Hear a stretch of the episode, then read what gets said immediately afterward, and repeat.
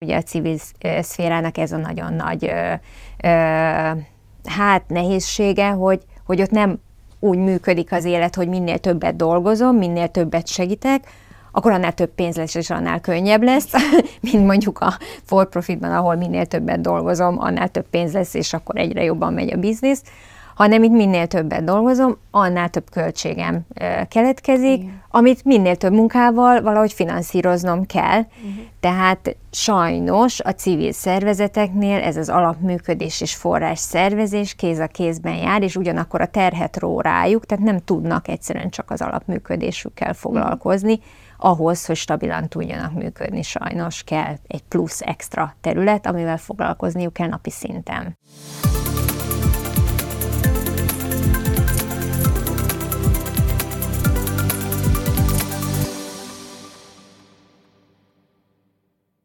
Sziasztok! Szeretettel köszöntelek benneteket az Oxo Coffee Break következő epizódjában. Én Erdély Zsófia vagyok, és a mai adásban folytatjuk a civil és nonprofit szervezetekkel foglalkozó podcast sorozatunkat, és mai vendégem Szigel Andrea. Köszönöm szépen, hogy elfogadtad a meghívást. Köszönöm, hogy itt lehetek. Andival nagyon fontos témákról fogunk beszélgetni. Az egyik az az lesz, hogy mi a szerepe egy fundraising menedzsernek, illetve a fundraisingnek milyen kontextusában Magyarországon, illetve egy nagyon fontos alapítványról, a en i o ká Alapítványról lesz még szó. Andi, akkor kezdjük is azzal, hogy hogy lettél te fundraising menedzser, illetve beszélj kicsit kérlek arról, hogy ez a fundraising egyáltalán mit jelent Magyarországon. Én korábban a for, for profit szférában dolgoztam, alapvetően kommunikációval foglalkoztam C S R-rel, és amikor már a C S R-rel, ugye ez a Corporate Social Responsibility még anno tíz évvel ezelőtt, ez elkezdett érdekelni, ez már egy picit azért terelődött így a, a civil szféra felé, mert azért a, a vállalatoknak ez a területe nagyon sokszor kapcsolódik non-profit szervezetek tevékenységéhez, és akkor jött egy lehetőség, hogy a, a civil szférába váltsak. Nagyon-nagyon tetszett az a szervezet, ahol akkor elkezdtem dolgozni, ez a Magyar Élelmiszerbank Egyesület volt, és tulajdonképpen oda úgy kerültem, hogy, hogy egy projektre hívtak meg oda, mm. de amikor elkezdtem ott dolgozni, és egy picit beleásni magam a civil szférába, akkor, akkor láttam, hogy hú, hát azért itt a civileknek nagyon erősen kéne kommunikálniuk, a civileknek ugye a forrásszervezés az egy nagyon fontos feladat, nem csak egy projektből kellene ugye, hogy jöjjön a a pénz, amire odahívtak, hanem azért annak nagyon-nagyon sok területe van, amivel foglalkozni kell ahhoz, hogy tényleg egy úgymond diverzifikált forrásszerkezet alakuljon ki egy szervezetnél, és fenntarthatóan tudjon működni. Mm. És akkor így szép lassan több területtel kezdtem el foglalkozni, majd ehhez hozzákapcsolódott a kommunikáció, abból adódóan, hogy én korábban kommunikációval foglalkoztam, mert a civil szférában megint csak a fundraising és a kommunikáció egy nagyon-nagyon szorosan összekapcsolódó történet. És hát így alakult, hogy, hogy egy idő után ott tulajdonképpen ennek az egész területnek a vezetője lettem, és hozzám tartozott a kommunikáció, a fundraisingnek mindenfajta formája, a vállalatitól, a magántól, a projektalapútól, a kommunikációtól kezdve minden. És hát ugye civil szervezetek rengeteget dolgoznak önkéntessel, az is egyfajta forrás nekik, mint humán erőforrás. Tehát ezzel is elkezdtem foglalkozni, és szép lassan beleástam magam ebbe a fundraising világba. És utána, amikor, hát azért ott egy ilyen hét évet ö, voltam, és én nagyon-nagyon ö, szép eredménnyel ö, jöttem el, ott tulajdonképpen fölépítettük minden területét annak, hogy az Élelmiszerbank stabilan tudjon működni. És amikor eljöttem, akkor a en i o ká Alapítványhoz kerültem, és a en i o ká Alapítványnál tulajdonképpen egy sokkal kiterjedtebb módon tudok a fundraisinghez kapcsolódni, mert a en i o ká Alapítvány alaptevékenységében a civil szférát segíti hmm. nagyon-nagyon sok területen, nem csak fundraisingben, hanem mindenféle ö, kapacitásfejlesztő projektekben, mindenféle információ átadással, technikai háttérrel, tehát nagyjából mindennel, ami kell a működésükhöz. És hát itt ugye nagyon sok területen lehet kapcsolódni civil szervezetekhez és fundraisinghez is, tehát ilyen szempontból ö, most még színesebb ez az egész, ö, amiben vagyok. Uh-huh. És volt-e mögött, hogy te így a, a for profitból a non-profitba átmentél, volt-e mögött valami társadalmi hasznosság, tehát hogy szerettél volna hasznos lenni a társadalom számára? Hogy... Igen, abszolút, abszolút. Én azt gondolom, hogy, a, hogy tehát nagyon sok ember fejében megfordul egy idő után, amikor sok időt eltölt a for-profit szférában, hogy ugye miért dolgozik, hogy az, amit ott létrehoz, az milyen értéket teremt, azzal milyen jót tesz le az asztalra, vagy éppen nem. Uh-huh. Tehát ilyen szempontból én azt látom egyébként sok emberben, sok embernél, aki a civil szférában dolgozik és for profittól jött, hogy ez a gondolat, hogy jó lenne valami módon hatni a világra, és, és olyan dologgal foglalkozni, ami jó irányba mutat, aminek, aminek valami olyan hasznossága van, ami, ami a napi szinten meglátható, és, és olyan érzést tud visszacsatolni a munkánk során, ami, amivel boldogan megyek haza, hogy ma is valami jót csináltam.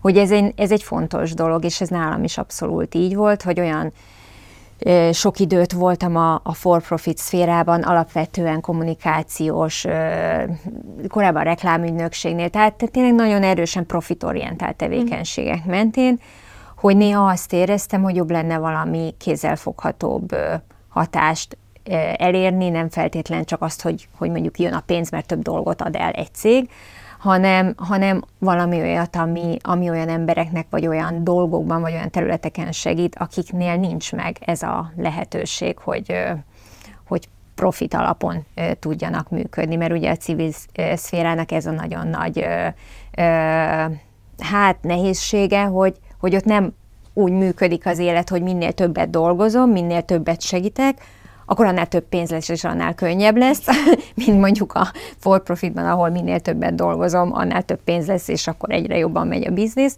hanem itt minél többet dolgozom, annál több költségem keletkezik, igen, amit minél több munkával valahogy finanszíroznom kell. Uh-huh. Tehát sajnos a civil szervezeteknél ez az alapműködés és forrás szervezés kéz a kézben jár, és ugyanakkor a terhet ró rájuk, tehát nem tudnak egyszerűen csak az alapműködésükkel foglalkozni, uh-huh. Ahhoz, hogy stabilan tudjanak működni, sajnos kell egy plusz extra terület, amivel foglalkozniuk kell napi szinten. Uh-huh. És a NIOK ö, már harminc éve működik Magyarországon. Te mikor kapcsolódtál be ebbe a munkába? Én huszonegyben kapcsolódtam be, tehát most huszonnégyben most már lassan egy ilyen három, három éve lesz. És ö, amikor te kapcsolódtál, akkor érzékelted, hogy esetleg itt ilyen nagy reformokra van szükség, kommunikációs stratégia, fundraising stratégia terén, vagy úgy érezted, hogy egy viszonylag jó bázis, bázist kaptál, és akkor abból tudtál építkezni? Szerencsére a NIOK ilyen szempontból egy nagyon jó szervezet, mert mint hogy harminc éve működik, azért ez látszik, hogy van egy, egy átgondolt, stabil forrásszervezési gondolkodás a működés mögött. Tehát ilyen szempontból igazából nekem itt a NIOK-nál nem is feltétlen forrásszervezés a feladatom. Azért sem, mert a NIOK egy picit rendhagyó civil szervezet forrásszervezés szempontjából, egyszerűen a tevékenységéből fakadóan, hogy ő civil szervezeteknek a hátterét adja.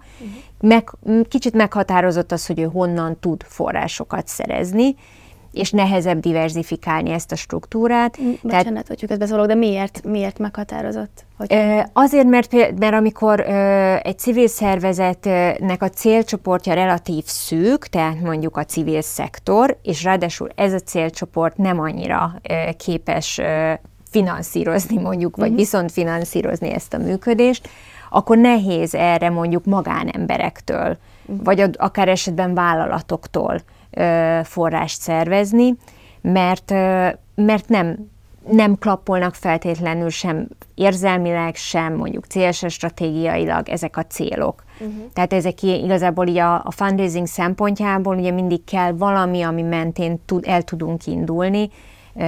Mondjuk ha magánembereket nézünk, ott ugye mindig elsődleges motiváció az érintettség, az érzelmi bevonódás, a, a, a sürgetettség, tehát amivel dolgoznak a szervezetek általában így a, a magánemberek terén, amikor forrás szerveznek. A vállalatoknál meg ugye az, hogy nekik mi korábban ugye a cé es er, most inkább ez az e es gé kapcsán milyen céljaik, milyen ö, fontos ö, lépéseik vannak, ehhez kell tudni kapcsolódni, és ilyen szempontból azért a NIOK-nak egy szűkebb ö, mozgástere van. Uh-huh. És ö, ha arra vonatkozóan tennék fel egy kérdést, hogy mi a különbség szerinted a magyar és a külföldi forrásszervezés között vannak ilyen sarokpontok, amiket ki tudsz emelni, hogy... Igen, abszolút, abszolút. Hát a magyar szervezetek helyzete sokkal nehezebb. Igen. Tehát ez azt hiszem nem meglepő. Sajnos, ahogy jöttünk a szocializmusból, ez nem alakult ki az emberekben, hogy én nekem is bele kell tennem a közösben, nekem is felelősségem az, hogy bizonyos ügyek előre menjenek.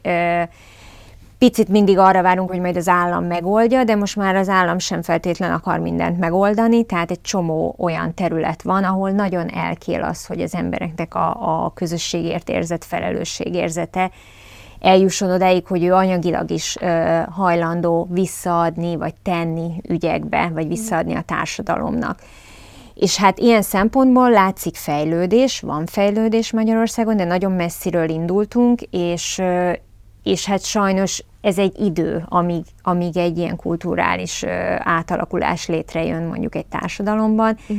Tehát azt nézve, hogy mondjuk ö, akár csak mondjuk, amikor Élelmiszerbanknál dolgoztam, ott volt ö, Ausztriában ö, egy, ö, egy másik élelmiszerbank, és vele például elég sokat egyeztettünk, és látszott, hogy mondjuk ugyanazzal az erőfeszítéssel, amit mondjuk Magyarországon beleteszünk egy kampányba, Ausztriában mondjuk tizenötszörös eredményt lehet elérni. Tehát akkora különbségek vannak mondjuk a magán emberek hozzáállásában, hogy ez, ez pénzben mérhető egyszerűen ez az érték. Úgyhogy sokkal nehezebb sajnos a, a szervezeteknek a, a helyzete. A vállalatok szempontjából is azért azt kell mondani, hogy Magyarország egy nagyon pici piac, itt azért nem összpontosulnak feltétlenül iszonyatosan nagy büdzsék a vállalatoknál, amit ezekre a típusú célokra el tudnak költeni. Nagyon sokszor ezek központi büdzséből kellene, hogy jöjjenek. Tehát nincs könnyű helyzete a szervezeteknek, és mivel ez a terület nagyon lassan ö, fejlődött az elmúlt időszakban, hát most itt az elmúlt időszakban azért itt a, a lassan harminc évet ö, értem, azért az látszik, hogy, hogy azok a szakemberek, akik ebben dolgoznak, hát kevés fundraiser van például, tehát ez is egy, egy, egy abszolút hiány, hogy, hogy a szervezetek szeretnének fundraiserekkel dolgozni, de hát nem nagyon vannak fundraiserek a piacon, mert aki van, az annál a pár szervezetnél van, aki ezt mondjuk profi szinten űzi, és, és nagyon kevés az a pénz, amiből gazdálkodnak ezek a szervezetek, tehát, tehát ebben a szférában itt azért tényleg elkötelezettségből dolgoznak nagyon-nagyon sokan, és ezért is nehéz mondjuk olyan kvalitással megtartani embereket, akik mondjuk akár fundraisingben jók lennének, mert ugyanezt a kvalitást, hogyha mondjuk a for-profit szférában akarja eladni, akkor azért egy sokkal magasabb fizetést is tud kapni. Tehát ilyen szempontból több ö, hely, több területen is terhelt ez a, uh-huh. ez a szektor, és nincs könnyű dolga a szervezeteknek. Uh-huh. Tehát, hogy több sebből is vérzik ez az egész, és egy kicsit úgy. A fundraisinget egyébként Magyarországon tanítják valahol? Hát ez egy jó kérdés. Én így, hát én nem tudom, hogy ez így mondjuk egyetemen például uh-huh. egy elérhető uh-huh. ö, szak-e. De nagyon jó kérdés, és egyébként a, a lányom most fog érettségizni, úgyhogy ezt meg is fogom nézni, hogy van-e olyan egyetem, ahol ilyet tanítanak. Uh-huh. Mert érdekel, tehát hogy úgy gondolod, csak abból indulok ki, hogy nagyon sok ismerősömnek a szülei úgy mondták, hogy na csak azt ne csináld, amit én csinálok. De ja. akkor te nem így állsz ehhez, hanem te szereted azt, amit csinálsz, és úgy gondolod, hogy van jövője, és érdemes ezzel foglalkozni. Igen, azt gondolom, és azt gondolom, hogy, hogy, hogy ez egy nagyon, ez egy nagyon szép szakma, uh-huh. és És egyébként, amikor elkezdtem ezzel foglalkozni, akkor például egy, egy nagyon jó saját élményem volt, hogy, hogy amíg mondjuk az ember a kommunikációt profi módon űzi a for-profit szférában, és mondjuk kommunikációs kampányokat csinál, de annyira távol van a, a végpont egy uh-huh. kommunikációs kampánynál, mondjuk egy termékértékesítés során, e- hogy a, a, amikor annak az eredménye már begyűrűzik mondjuk a salesbe, és ott már mondjuk a számok mentén ki lehetne mutatni, az már sose jut el feltétlenül ahhoz, aki mondjuk ezeket a kampányokat mm. lemenedzselte, és ebben a, a fundraising szakmában pedig az a szép, hogy, hogy csinálunk egy kampányt, akár mondjuk a en i o ká-nak az adjuk össze felületén, és ott számokban mérhetően jön a pénz. Tehát nem, nem két hónap múlva, hanem holnap, meg, meg a kampány zárásakor ott van az a pár százezer forint, vagy pár millió forint. Tehát annyira közvetlen a visszacsatolás abban, hogy amit csinálunk, az jó, uh-huh. hogy azért ez egy, ez egy nagyon nagy öröm, és azért fontos az, hogy az ember, amikor dolgozik, akkor jól érezze magát. És akkor ez inkább megint kapcsolódik ahhoz, amit az elején mondtál, hogy ez olyan kézzelfoghatóbb eredmény, nem? Tehát, hogy közelebb áll. Igen, abszolút, abszolút. Most, hogy mondtad az Adjuk Összét, mesélsz picit a NIOK-nak a projektjeiről, hogy milyen projektek vannak? Igen, a, a NIOK egy nagyon fontos szerepet tölt be a civil szférában. Kevés olyan szervezet van, és a NIOK a legnagyobb ilyen szervezet Magyarországon, aki azzal foglalkozik kizárólag, hogy a civil szervezeteket támogassa a munkájában. És ugye ezt több területen lehet tenni, a civil szervezeteknek vannak adminisztratív feladatai, működési céljai, van alapvetően feladata a forrásszervezés terén, nagyon fontos, hogy fejlődjenek abban, amit csinálnak, legyen az tényleg bármi, és a NIOK minden ilyen területen ott van, tehát nyújtunk a NIOK-nál olyan szolgáltatást, aminek keretében fundraisingelni tudnak a szervezetek, az Adjuk Össze keretében telefonos adománygyűjtésre, mind a három szolgáltatóval szerződésben vagyunk, bankkártyás fizetőfelületet szolgáltatunk a civil szervezeteknek, ez egy nagyon fontos technikai háttér, nélkül nem tudnak tulajdonképpen magánadományt gyűjteni, vagy hát tudnak, csak nem szoktuk javasolni, hogy tegyék, uh-huh. és közösségi adománygyűjtés, tehát úgynevezett crowdfunding platformot is nyújtunk számukra, tehát nagyjából ezzel a repertoárral mindent tud csinálni egy szervezet, amikor elkezd ezzel a fundraising területtel foglalkozni. Emellett a TechSoup program keretében olyan technikai háttért, hátteret nyújtunk, amiben tulajdonképpen azokat a szolgáltatásokat, amiket cégek is megvesznek, akár a Google-nek, vagy bármilyen más nagy tech szolgáltatónak a szolgáltatásaihoz kedvezményesen, vagy adott esetben ingyen tudnak hozzájutni tárhelyhez, akár mindenféle ilyen projektmenedzsment rendszerekhez, tehát bármihez tulajdonképpen, ami kell az ő profi működésükhöz.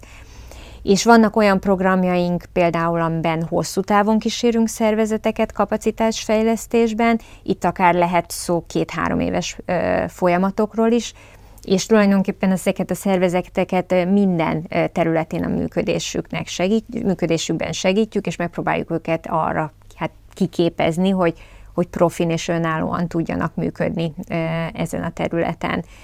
Ez is egy nagyon fontos dolog, és a, ami szintén nagyon ö, hiánypontló Magyarországon, hogy a nonprofit pont hu, egyébként nagyon sokan nem teszik össze fejben, hogy a NIOK tulajdonképpen mennyi mindent csinál, mm. úgyhogy a NIOK-nak magának is van feladata itt a márkaépítés terén, mert ezek a különböző szolgáltatások más-más neveken futnak, tehát a igen. nonprofit pont hu, az is a NIOK, az Adjuk Össze, az is a NIOK, a TechSoup program, az is a NIOK, uh-huh. a Stronger Roots program, ami ez a kapacitásfejlesztő program, az is a NIOK. Tehát rengeteg ilyen programunk van, és ezen dolgozunk is egyébként, hogy próbáljuk ezt minél szorosabban így magunkhoz kötni.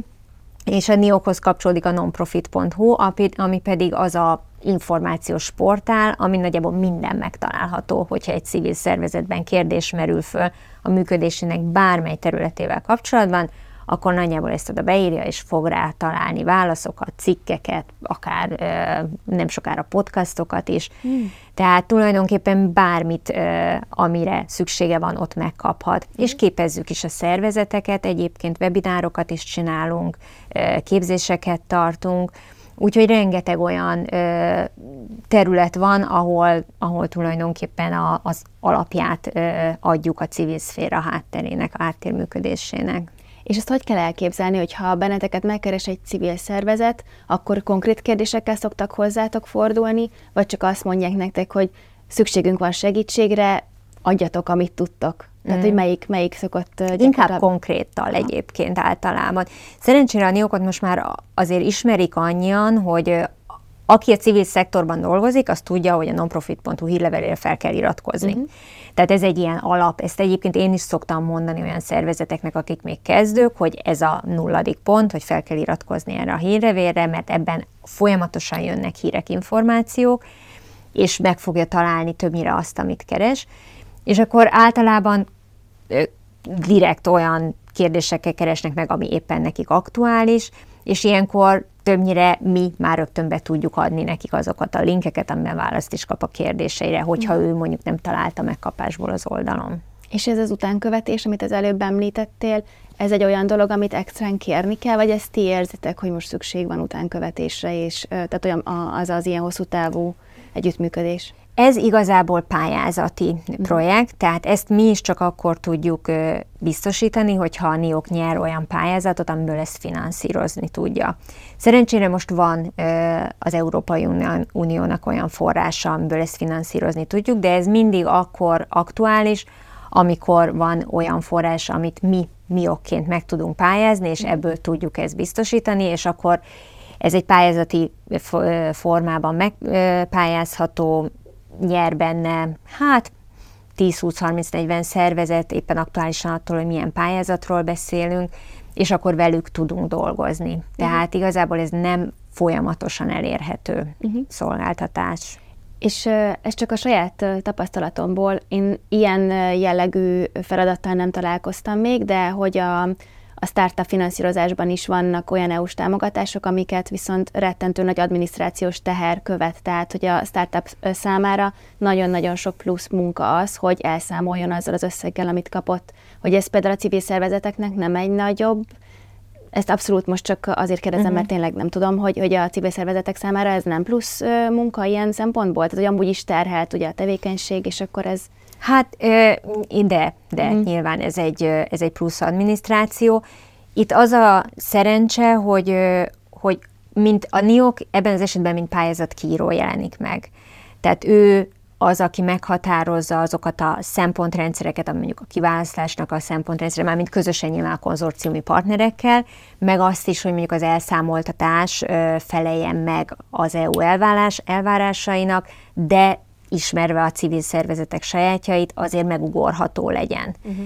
Tehát ilyen szempontból azért ez egy jó konstrukció, mert látjuk azt, hogy mik a nehézségek, próbáljuk úgy csinálni, hogy azért a szervezetek ezt meg tudják ugrani, ezt a küszöböt, és megfeleljen nyilván a pályázat elvárásainak is. Tehát nem olyan, mintha direktbe az é u-nak kéne megfelelnie annak a szervezetnek, hanem itt azért van ez a köztes lépcső, amit a NIOK biztosít. És a forrásbevonás tekintetében az é u-n kívül milyen forrásokkal dolgozik még a NIOK? A NIOK főként pályázati forrásokból ö, tud működni, illetve mivel szolgáltatásokat is nyújtunk, ezért a szolgáltatásokból is ö, jönnek alapvetően források.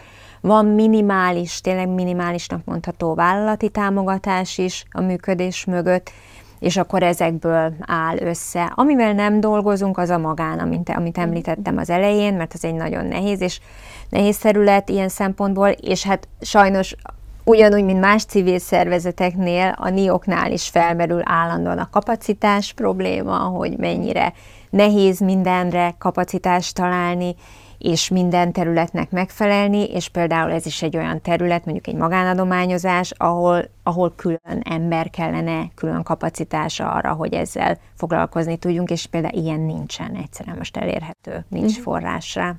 Tehát akkor ebben is nagyon fontos az, hogy elhivatottság legyen mögötte, mert hogy ezért ez egy folyamatos küzdés, nem Magyarországon? Igen, abszolút. Tehát a, ha megkérdezzük a szervezeteket általában, hogy mi a nehézség és mi a probléma, akkor mindig jön a standard válasz, hogy a kapacitás hiány, a forrás hiány, mm. tehát ezek annyira meghatározó működési sajátosságok ezen a piacon, hogy, hogy tényleg nagyon, ilyen szempontból nagyon nehéz nekik, meg hát egyébként a NIOK-nak se könnyű. Hát ez az a nagy különbség, amit, amit, amiről beszéltünk külföld és Magyarország kapcsán, hogy ott azért, amikor megnézünk egy szervezetet, hogy, hogy hogyan működik, akkor ott egyszerűen az ember létszám is már akkora, mondjuk ha csak a, hogyha a fundraising specifikációt nézzük, mondjuk külföldön egy fundraising csapat azért inkább azt mondom, hogy öt-tíz fő uh-huh. között van, egy, egy közepes vagy nagyobbnak mondható szervezetnél, itt Magyarországon hát az egy-öt inkább, uh-huh. és akkor örülünk, hogy van egyáltalán. Tehát rengeteg olyan szervezet dolgozik, aki szintén próbál adományt gyűjteni, hogy, hogy nincs igazából fundraising csapat, van valaki, aki csinál valamit, és akkor neki kell még a kommunikációval is foglalkozni, és mivel a kommunikáció kapcsolódik a fundraisinghez, akkor ő a fundraiser is uh-huh. tulajdonképpen. Tehát azért ez ilyen szempontból elég nehéz.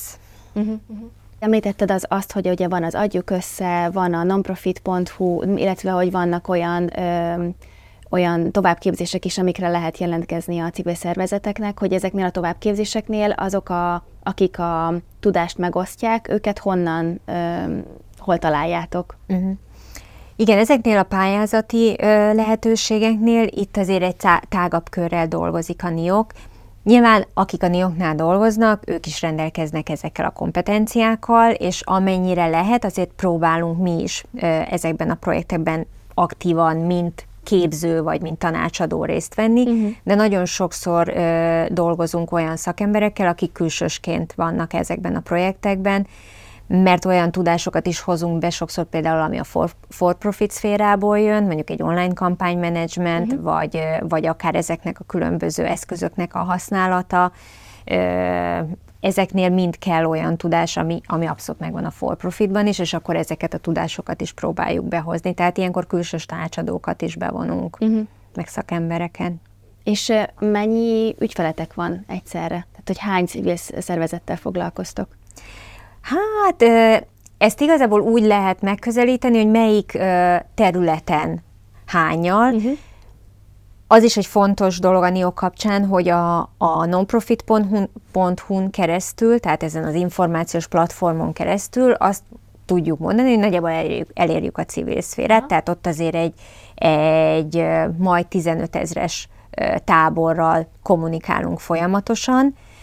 Tehát egy nagyon nagy ö, elérés van. Ott azért egy, ez egy egyirányú, vagy néha kétirányú kommunikáció, uh-huh. tehát ilyen szempontból ez, ez egy picit más, de egy nagyon nagy lefedettség. A különböző szolgáltatásaink területén, például az adjuk összén, ott éves szinten ö, fut nagyjából kétszáz ö, kampány, vagy szolgáltatás igénybevétel, tehát ott ö, a telefonos ö, A, tehát az adjuk összevonalán, a telefonos adománygyűjtésnél, mm. meg a bankkártyásnál, ez egy folyamatos szolgáltatás. Ott, ott mind a kettőnél egy ilyen száz körüli ügyféllel beszélünk, és akkor van emellett folyamatosan mindenféle közösségi adománygyűjtő kampány, ami hol indul, hol lezárul, tehát ez nem egy folyamatos dolog, abból is van éves szinten legalább száz mm. ilyen kampány. Tehát ezekkel a szervezetekkel szorosan ö, dolgozunk együtt, tehát uh-huh. itt, itt abszolút van egy kommunikáció a kampányok kapcsán, tanácsadási tevékenység, minden indulásnál egy, kísér, egy mini kísérés tulajdonképpen. Tehát itt a, a NIOK-nál ugye az a plusz ebben, szemben mondjuk más olyan platformokkal, ahol ilyen gyűjtést lehet indítani, hogy ott nincs meg ez a szakmai háttér vagy Aha. kísérés. Tehát ott föl tudja regisztrálni egy szervezet a kampányát, el tudja indítani, aztán vagy tudja csinálni, vagy nem.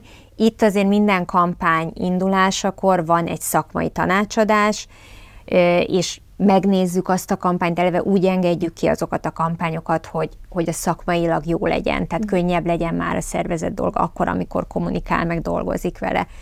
Tehát itt egy szoros együttműködésről beszélünk. A TechSoup program keretében ott, ott a pontos ügyfélszámot nem fogom tudni megmondani, de ott igazából ez egy szolgáltatás, ahol mi nyújtjuk tulajdonképpen a supportját ezeknek a szolgáltatásoknak, és a, a, az ilyen hosszabb kísérős típusú együttműködéseknél ott azért pár tíz szervezet az, akivel párhuzamosan tudunk dolgozni. Most az Európai Uniós pályázat keretében ez egy nagyobb létszám, meg itt több kiírás is van az év során. Az például egy nagyon szoros kapcsolat, uh-huh. tehát az, az tényleg egy akár havi rendszeres meetingekkel tarkított kapcsolat. És honnan tudtok best practice-eket ellesni? Tehát, hogy esetleg külföldön jársz esetleg olyan konferenciákra? Igen, igen, igen, igen, abszolút. Ezt egyébként már korábban, amikor az Élelmiszerbanknál voltam, ott is rendszeresen csináltam, hogy mindig ezekre a szakmai konferenciákra, amik így a közelünkben vannak, de elérhetőek, klasszikusan Pozsonyban szokott minden évben lenni egy ilyen, arra abszolút érdemes elmenni és megnézni, hogy mi újság van így tőlünk egy picit így nyugatabbra.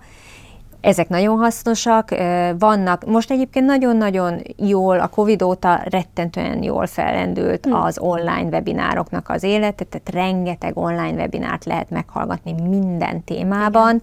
ezek nagyon jól működnek, és hát, és hát ahogy dolgozunk a szervezetekkel, Nyilván saját tapasztalatainkból is dolgozunk, én ugye abból a tizenéves múltamból rengeteget tudok meríteni, de ahogy új, új és új kampányokat látunk a szervezeteknél, azokból is folyamatosan jönnek információk. Szóval igazából rengeteg információ van, és rengeteg háttéranyag, csak tudjuk földolgozni őket. Igen. Említetted, hogy ugye az elmúlt harminc évben már azért nyilván ez egy nagyon szépen kialakult rendszerré vált a NIOK, meg a hálózat képítés, tehát hogy ez egy ilyen nagyon szép bázis, és hogy azért kellett ehhez az az időszak, hogy ilyen, ilyen jól szervezetté váljon. A, a magyar rendszerben szerinted mennyi idő kell ahhoz, hogy mostantól számítva, nyilván ez csak egy spekuláció, de hogy, hogy mennyi idő kell ahhoz, hogy az embereknek a tudatába valahogy jobban beépüljön ez a társadalmi mm, hasznosságérzet, illetve az, hogy ők akarjanak segíteni ilyen módon. Tehát, hogy akár mondjuk, amit mondta, hogy a magánszemélyeket ugye nem nagyon lehet megtalálni, a vállalkozások is azért csak úgy visszafogottabban vesznek ebben részt. Erre nézve van bármilyen ötleted vagy elképzelésed? Hát ezt tényleg csak úgy, úgy becsülni tudnám, hogy mondjuk én nagyon bízom benne, hogy mondjuk egy ilyen tíz éves távlatban mm. már, már egy jóval ö, nagyobb lépést fogunk tenni, és ö, most például rengeteg olyan kutatás volt ö, az elmúlt időszakban, egy-két évben, amit egyébként cégek, ami egy jó hír, hogy a cégek is próbálnak mm. ö, információhoz jutni, és érdeklődnek ez iránt a terület iránt, hogy a magánemberek hogyan adományoznak. Mm. Ezekről nincsenek információk egyébként, és ez is egy nehéz dolog, hogy azért vaktában tapogatózunk, hogy mekkora potenciál van mondjuk ebben a piacban mm. Magyarországon. És most volt egy-két kutatás, amiből az jött ki, hogy tulajdonképpen az emberek nagyjából mindegyikből egy picit más szám, de hogy kb. kétharmada azt állítja magáról, hogy ő rendszeresen szokott adományozni. Ez rettentően jól hangzik. De mennyit? Aztán egy picit ez így árnyalódik, amikor kiderül, hogy a rendszeresen, az most pontosan mit jelent, és igazából a rendszeres az a több mint egy adott esetben, tehát, tehát itt igazából, amikor lemen, lebontjuk odáig, hogy mondjuk havonta egyszer, aha, azért az nagyon pici szám, uh-huh. De az egy mindenképpen pozitív visszajelzés ezeknél a kutatásoknál, hogy ezek szerint az emberek fejében az, hogy ő, ő adományoz, meg akár adományozna, akár rendszeresen, az már úgy ott van. Tehát erre azért lehet alapozni, hogy, hogy akkor viszont kérjük, hogy akkor adományozzon rendszeresen, és, és hát ha akkor lesz ebben egy fellendülés. De az egyébként még nagyon sok edukációt igényel, hogy a, a pici, de sokszor, amit azért látunk, hogy, hogy a, a profi szervezetek abszolút így kérnek, hogy nem tudom hány darab olyan adományozót keresünk, aki havonta két-három ezer forinttal támogat minket. Nyilván ezt ők úgy számolják ki, hogy tudja, hogy mekkora ö, költségvetése van, abból ennyit akar magánadományból fedezni, mm. és azt lebontva mondjuk, ö, nem tudom, három ezerszer tizenkettőre hány ilyen emberre van szüksége. Tehát ilyen szempontból ezeknél a kéréseknél már ezt látjuk, ezt az edukációt, hogy próbáljunk meg rendszeresen adományozni, és ezt kéne igazából elterjeszteni, hogy a, a magánemberek ismerjék azt a működésmódot, ahogy a civil szektor működik, tehát nagyon sokan még mindig azt gondolják, hogy, hogy jó, hát önként, de nyilván önkéntesként van ott, e, nyilván egyébként ingyen csinál mindent, csak a jó érzés kedvéért, és hát sajnos nem ez a helyzet, tehát ott az ott lévő embereknek is kell enniük valamit, tehát ők is nyilván valamilyen állásban vannak ott, őket is finanszírozni kell. A másik ilyen, most több gondolat is elindult így a fejemben, a másik ilyen, amikor azt gondolják az emberek, hogy, hogy én közvetlenül akarom odaadni, és én közvetlenül akarok segíteni, oké, okay, de, de ha nincs egy szakmai, egy profi ellátórendszer, mondjuk akár legyen ez egy szociális vagy egy állatvédelmi kérdésben, akkor az úgy nem fog menni, mert, mert az a pénz nem ugyanazt a hatást fogja elérni. Van egy, egy, például pont egy konferencián volt egy ilyen remek kép erről, állati aranyos volt, oda volt írva, hogy én közvetlenül akarok segíteni, és ott ült egy pandamackó, és az ölében egy iszonyat halom pénz. Uh-huh. Tehát azért ez így mutatja, hogy persze lehet közvetlenül segíteni a pandák, de ő nem fogja tudni azt megenni. Tehát a, a, az ott valahogy ott valami kell a, a köztes részen. Tehát ezt is igazából fontos a, a magánembereknek látnia, hogy, hogy kellenek a civil szervezetek, mert nagyon-nagyon fontos feladatot látnak el, és, és a működésmódjuk az sajnos picit olyan egyébként, mint bármilyen más for-profit cégnél, hogy, hogy kell finanszírozás a működésükhöz, hiszen, hiszen valamiből kifejtik azt a tevékenységet, amit végeznek, és nem valaki más finanszírozza, meg az állam, meg, meg nem tudom ki, hanem ők nagyon sokat dolgoznak azért, hogy a magánemberektől, a vállalatoktól, pályázatokból, egy százalékból, innen-onnan pénzhez tudjanak jutni. Tehát nekünk magánembereknek is van felelősségünk abban, hogy, hogy segítsük őket, és hogyha ők, ez volt az előző gondolatom, hogy amikor hosszú távon tekintenek előre, akkor nekik hatalmas segítség az, hogyha látják, hogy havi szinten x ezer forint magánemberektől mindenképpen be fog folyni, mert be van állítva az a rendszeres adományozás. Erre lehet építeni egy működést, erre lehet költségvetést tervezni. Az egyszeri kampányokra azért nehezebb, hiszen abból egyszer bejön egy nagyobb összeg, és aztán az elfogy, mert elköltöttük arra az adott projektre. Tehát ilyen szempontból ez egy meghatározó része az ő működésüknek.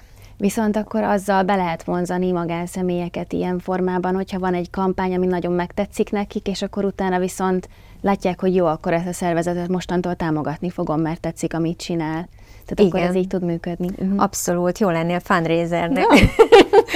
igen, hát, igen, mert hogy ezt csinálják alapvetően, és ezt is uh, tanítjuk, hogy van ez a, hát úgy fel, most csúnya szóval mondva, így felhordjuk tulajdonképpen az első adományozókat a kis rendszerünkbe, és utána őket átforgatjuk, próbáljuk átforgatni rendszeres adományozóvá. Most nyilván ez tud egy rövidebb vagy egy hosszabb folyamat is lenni, attól függően, hogy milyen a cél, mennyire motiváló az, amit mondjuk az adott szervezet csinál, vagy hogyan csinálja, ez az adott szervezet hogyan tud kommunikálni. Ugye nagyon nagy felelőssége van a szervezetnek abban, hogy ha ő jól kampányol, jól kommunikál, jó üzenetek mentén, jól fogja meg az, azt az adott témát, akkor nagyjából mindenre lehet gyűjteni uh-huh. egyébként. Azt gondolom, hogy a NIOK is tudna magánadományokat gyűjteni, hogyha kapacitást tudnánk mellé rendelni. Uh-huh.